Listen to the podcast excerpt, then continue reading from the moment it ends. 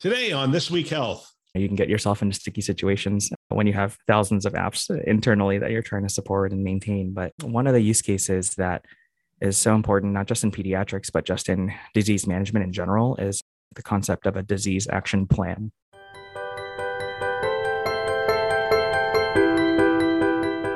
Welcome to This Week Health Community. This is Town Hall, a show hosted by leaders on the front lines with interviews of people making things happen in healthcare with technology. My name is Bill Russell, the creator of This Week Health, a set of channels designed to amplify great thinking to propel healthcare forward. We want to thank our show sponsors, Olive, Rubric, Trellix, Hillrom, Medigate, and F five in partnership with Sirius Healthcare for investing in our mission to develop the next generation of health leaders. Now, on to our show. Hello, and welcome to another episode of This Week in Health I T. I'm Jake Lancaster, an internal medicine physician and the Chief Medical Information Officer for Baptist Memorial Health Care. And today I have Peter Hong, who is a clinical informatics fellow, as well as a pediatric hospitalist fellow at Boston Children's. Peter, welcome to the program. Thanks, Jake. It's really nice to be here. Can you tell the audience just a, a little bit about your background and, and what you're doing? I am the son of a veterinarian and born in Florida, three younger brothers, and with all the animals and other human type animals around the house, I was almost destined to become a pediatrician. And so, yeah, I really uh, like the philosophy of preventive medicine and the ideology behind ounce of prevention, preventing a pound of cure. And I think w- when I got to finally experience pediatric residency, I was really encumbered by a lot of the processes. A lot of which, I'm sure I'm preaching to the choir here, but a lot of which involved information technology and different processes that that touched upon our clinical information systems. And so I was trying to figure out what more people were doing in this space and found that such a thing as clinical informatics fellowships existed around the country, and found my way from pediatric residency initially in Dallas, Texas, and now finishing my third year of training at Boston, Massachusetts.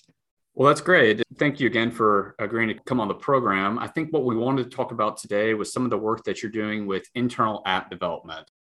Now, a lot of the places I've worked at, you know, that were outside of maybe an academic medical center didn't have a lot of internal app development capabilities. Most of what we would take on would be third-party vendors, or we would have some, you know, some capabilities of internal development around our E H R. But when you're talking about app development, can you just explain a little bit of what you're what you're doing and what your experience has been? Yeah, I think one thing that really attracted me to this program here, there was a strong culture for many decades, really, around finding the best either process or the best software or um, sometimes vendor to help meet the needs uh, of our institution, of our the workflows of our clinicians. And one of the things, and culturally, generally, if we couldn't find that in the public space or there was no vendor working on that, then that B C H wouldn't necessarily hesitate to just make it themselves. And so I thought that was pretty cool.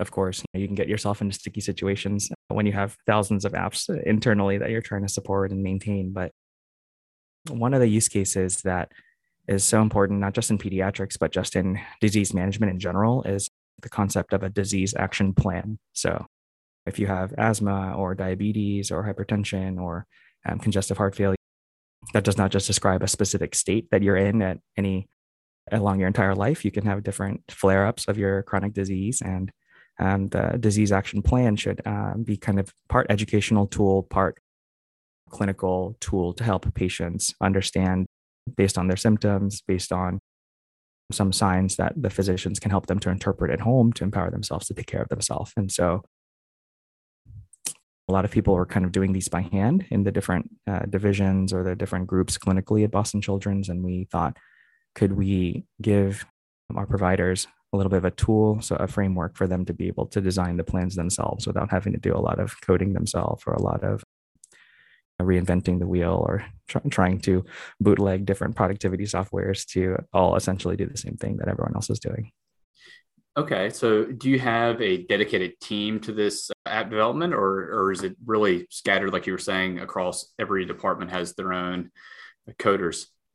Yeah, that's right. And so we do have a team, and I, I came onto the team midway through fellowship. I, I think the project charter for this was signed maybe in twenty eighteen, and I started fellowship in twenty nineteen. I, I think that group saw that that type of need, that there were a lot of person hours being poured into doing this kind of work ad hoc.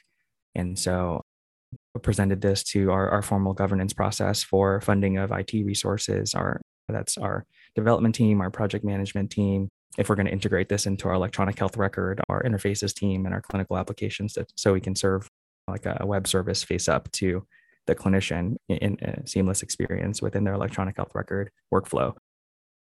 And so this group got together, tried to figure out their project scope. And uh, as you can imagine, you know, there's a lot of great minds in healthcare, not a lot of abundant dollars like there might be in uh, industry or in the tech sphere for being able to pour into research and development of um, applications.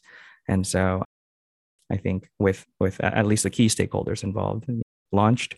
So I came on in twenty nineteen when they were pretty much done with a lot of the main coding. So they had a minimum viable product and kind of testing out, doing all the brush testing and regression testing with a little bit of iterative changes, and had some user acceptance testing. Um, and I can speak a little bit more of whatever you think would be helpful for the group. But we ultimately ended up launching the app in late twenty twenty.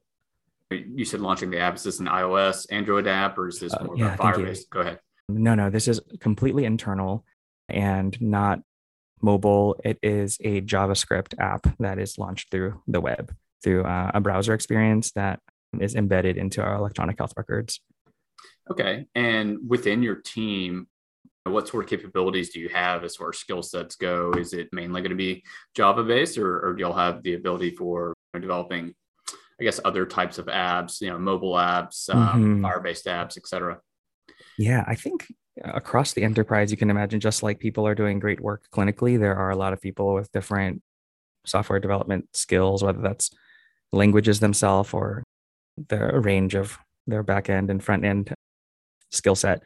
And this particular group, I think, was just one small part of the Boston Children's enterprise. And, and I should mention that I'm not speaking on behalf of Boston Children's formally, but just about my experiences personally. We have, for example, an innovation group called the Innovation Development Healthcare Accelerator, something like that, I D H A, that has multiple arms dedicated toward research and development and teams who are proficient in, you name the software language. I think doing a lot of work. I'll give an app, for example, Circulation, which I think was maybe bought out by Uber Health, if I remember correctly, working on transportation within healthcare. And uh, I'm not sure what language that was coded in, but I'm sure they had sufficient power and sufficient scope to be able to have a functional app that they were able to spin out into a public company. And then I think in the Not in the information services department and like clinical applications group itself, there's people working more directly with Cerner, our core electronic health record vendor product, or one, one of them, including some modules from Epic, but they're, they're using the specific languages that help them to understand how to work um, in Cerner or in Epic accordingly. And then, you know, I think the sky's the limit, but I think one thing that you mentioned earlier on the call is you don't really often see software developers in, in, inside clinical and healthcare teams. So I think part of the reason why this construct or language, I say, or framework was chosen was mostly because of the expertise of the, the people who are on staff. And I'm sure if they, you know, were more proficient with Python or that, that environment of tools, then that very well could have been a reason for choosing that. And maybe JavaScripts are fairly commonly available language, sure, and has information that people can research quickly, and hopefully a wide community that we can recruit people into. But you know, a lot of people, especially particularly in the Boston area, once they get proficient at certain languages, have many other opportunities for uh, software development outside healthcare per se. You alluded to this earlier when you're talking about how apps were maybe previously developed in individual departments. But in my experience, at another academic center, we we had a, a similar issue where there was some independent app development that would occur, and we'd have these legacy apps, and then the physician or whoever uh, made the app would, would leave the organization, and then all of a sudden you had to pick up this, mm-hmm. this code that nobody knew about and tried to maintain it over time. How is your group looking at making sure that they can maintain and, and keep up with, with these apps once they're out there? Yeah. Oh man, gosh, we had the answer to that, I think we would be all set. We wouldn't need to look outside for uh, any vendor softwares. I, I think we, we had a similar experience to that. And I'm sure we're very much not alone in some of our applications being written by specialists with really deep domain knowledge in certain things that necessarily weren't a easily fungible skill set. And uh, I think somewhat fortunately, I think a lot of people are working in this space, and the a lot of the different vendors and, and companies globally. So sometimes we have fortunately been in a situation where something starts to not work so much, and it's we're at the point where it's harder to, and harder to keep putting patchwork onto an application when everything else around it is evolving rapidly. And at some point with you know, advocacy efforts or more research, and I think publicity around the importance of you know, some of the different functionality in the electronic health record, particularly in, in pediatric needs, different vendors are catching up and able to provide some of that software. So we don't necessarily need to then go to redesign those applications from the ground up. And there seem to be ways that we can more seamlessly integrate that either from a vendor or a company that works very closely with some of the vendors that we work with. Okay. Let's shift gears. Can you tell us a little bit about your your intake process for, for new projects that somebody wants to get off the ground? I wish I had a crystal clear map that I could paint, but there are, just at a really high level, there's you know, executive governance structures, there's I T governance teams that then report up to the executive governance for projects that include things like real estate acquisitions or you know, opening up of you know, clinics in different areas or different programs. And so I think there's any clinician, any person can request the support of an executive sponsor, or at some point in the chain of command, you need the approval and have to have run by your thought for a, a plan by someone. And if they think that it's a, a reasonable thing to bring to this council, then you can kind of present your evidence, what you think the return on investment for that will be, whether that's financial or whether that's safety and quality, which are a little bit more difficult to measure the impact of. And then what kind of resources you would need and what kind of impact that would have, whether that's mostly for your division or a small group, or whether that might have you know, wider ranging implications for safety or for financial return across the enterprise. And so if if it seems to make sense, and this kind of goes through iterative processes of review by groups to see if that if it makes sense, X project makes more sense than compared to Y project, since we're resource constrained. And we're talking to a fellowship audience, I guess the project management triple scope of a triple constraint of you know, either budget and resources or time and your budget, resources, and time. Is, is that what I'm thinking of? Person I've heard it different ways. Yeah. I mean, you can, yeah, yeah. you can be there fast, good, and cheap. Uh, oh yeah. Yeah. yeah. You can't have them all at the same time. I think it's what you're referring to. Yeah. Yeah. That's right. yeah. So quality, um, yeah, exactly. speed, and, and cost, you know, I think it's what you're alluding to. Yeah, um, exactly.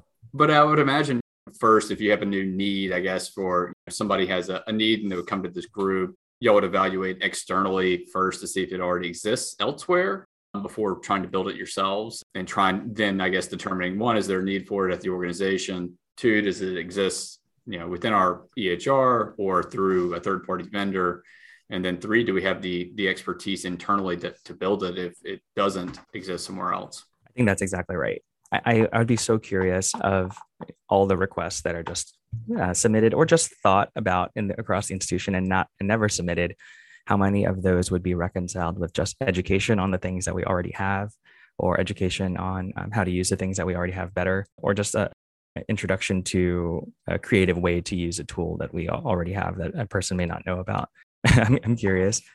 In, in that same evaluation, prior to you running it by your sponsor to bring up to this governance chain, how well we're doing across an enterprise at sharing the secrets, or not the secrets, but the best practices that you learn on how to deliver care well.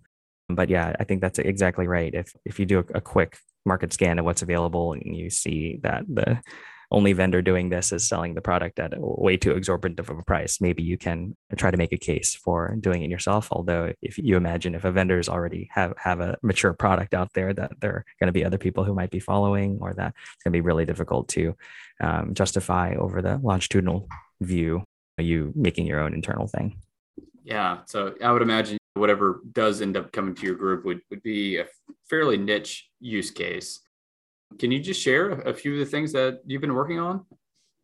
Yeah. So actually, I wish I could speak more to all the different apps that are going across the enterprise. And I'll say, just looking back historically on some of the functionality that wasn't quite up to snuff, and it's not to say that it didn't exist on the market, but may not have been attached to the the suite of software products that we are using at any given time. But charge capture and billing has been historically a really thorny pain in the side of many clinicians and healthcare providers. We, at some point in our institutional history, found that our, our vendor product just wasn't delivering.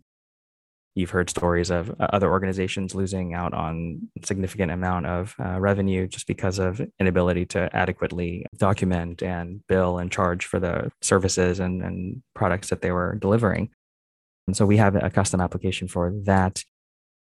Things like surgical scheduling. And, and it's, it's kind of funny because when I talk about these things, they sound like really core functionality for healthcare enterprise. Exactly what I was thinking. Yeah. And so when you talk about really delving into these niche areas, there's, you know, so much room to disruptively innovate in those spaces. But in terms of the impact across, you know, getting your maximum juice out of your squeeze, it, it really is this processes that people are doing day in and day out. Like people are billing for things, people are admitting people to the hospital, they're doing procedures, and if the processes there aren't, they don't have a good user experience, or the human factors are, are so bad that people are doing the wrong thing consistently. I think those have been historically, at least, identified as the, the highest need areas. I think vendors are catching up. So then we're going to start to see, and we are have already seen a lot of work into more niche things like Smart on Fire apps, where you can calculate a, in the pediatric space, I don't know how relevant this will be to our adult medicine listeners, calculating bilirubin and matching that against the nomogram for newborns on uh, what is a dangerous level for bilirubin. And these kind of things that take a lot of um, cognitive energy and time, but computers can do really well. And so what level of involvement do you have with the app development? Are you writing the code yourself, or are you kind of guiding mm. the, the programmers? Thankfully, I'm not writing the code myself. That might have disastrous consequences, especially I think in the in the fellow role. It's interesting. We tend to have more transitory presence in an institution. It's not necessarily a guarantee that we'll be here in two or three years. And when app issues may present themselves down the line, I think just from a wisdom or street smart standpoint, it may be better to keep people around who know the institution, know all the different apps or the processes that your app will touch and be affected by when changes to your code are needed. And I think that in itself, on top of the actual software development coding expertise per se, takes a lot of kind of institutional memory and time to be able to develop.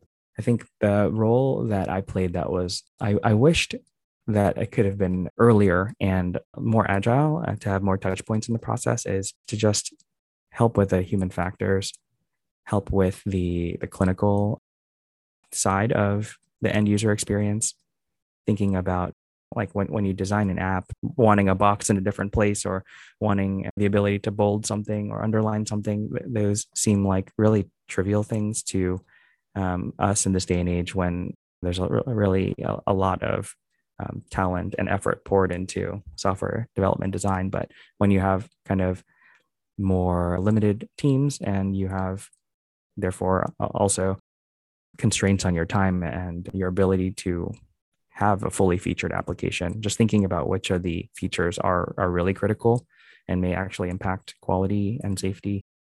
I think it's hard for the I T teams to necessarily understand that. I think this is why agile processes may be being adopted more so than a waterfall type process. When I came in more toward the end of the project, after a lot of the development have been done, is unless it's a really game stopping, show stopping issue in the code at that point, it's really hard to get a, a change uh, made, because maybe they've poured one hundred hours into, into that app, and changing something like the size, size of the box might not be as trivial as you think it is when it exists in multiple different places. I, I'm I'm sure someone with actual development expertise is, is laughing at that comment, because it actually is trivial, but hopefully people can understand what I'm getting at. Just as a tangible example, you may not think that deciding what data your your field can store, for instance, like the, the Unicode, or, you know, can your field actually capture and store special characters like other language characters?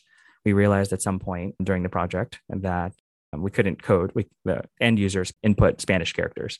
So the difference between some some words is trivial, but maybe like no and año um, to mean, I don't know what kind of P G level of audience we're talking, but you know, a little squiggle on top of the end can mean the difference between a year and anus. So may- maybe in medicine that might have somewhat of a uh, impact on how someone interprets instructions for their clinical care. And so you can imagine if you could have put that in the project requirements much earlier, then different decisions would have been made, or just like an entirely different approach toward software development might have been taken. Those are good points. With any of these apps and with any of these projects, you know, a large amount of, of maintenance and, and time is going to have to be, you know, put into to making sure that you can keep up with the requests that will come in from users for, you know, adding different languages, things of that nature. And you got to have the internal skill set available to to handle those requests, which may be difficult for a place that's maybe outside of an academic medical center to do, I would expect. That's exactly right. Yeah, I would be so interested. We spoke a little bit about the preventive medicine-like nature of pediatrics, but also in informatics, how much of our processes, time, and resources could we potentiate by intervening a little bit earlier and, and uh, more integrating the clinical experts or domain subject matter experts with the I T teams to try to multiply what they do instead of rushing to get a minimum viable product out there that ends up taking a lot more time in the back end to, to retweak and to fill with features that probably the clinician would have wanted in the very beginning if there were a little bit more of an iterative, agile process for letting those be known. Well, Peter, it's been great chatting with you. I think you've provided a lot of valuable insight. Any final words for the audience before we let you go? I think on each side of the aisle is the clinicians who are busy, the developers who are busy, and have worked on many projects where there's just a lot of inefficiency in the process on getting the clinical teams to be able to express what's important, and then the I T and data teams to be able to tell the clinical folks how to actually translate their request into database structure and S Q L queries and joins to figure out how a data set is going to be formatted. I've encountered so many lovely people on both sides of the aisle who just want to learn, and I'll just encourage folks to not feel worried about engaging people. I think during the pandemic, it's been simultaneously challenging to have those kind of touch bases with folks and to build rapport with teams that kind of facilitate the kind of energy and collegiality to move projects forward. But I think at the same time, I've met so many different people I probably wouldn't have met otherwise, just because you can hop on a Zoom for like five or ten minutes and save yourself writing a fifteen minute two page email on exactly what you need and why you're frustrated with the product. Yeah. All very good points. Well, well, thanks again for, for joining the program, and uh, wish you well with your career post-fellowship. I love this show. I love hearing from people on the front lines. I love hearing from these leaders. And we want to thank our hosts who continue to support the community by developing this great content. We also want to thank our show sponsors, Olive, Rubric, Trellix, Hillrom, Medigate, and F five in partnership with Sirius Healthcare for investing in our mission to develop the next generation of health leaders. If you want to support the show, let someone know about our shows. They all start with This Week Health, and you can find them wherever you listen to podcasts: Keynote, Town Hall, Newsroom, and Academy. Check them out today, and thanks for listening. That's all for now.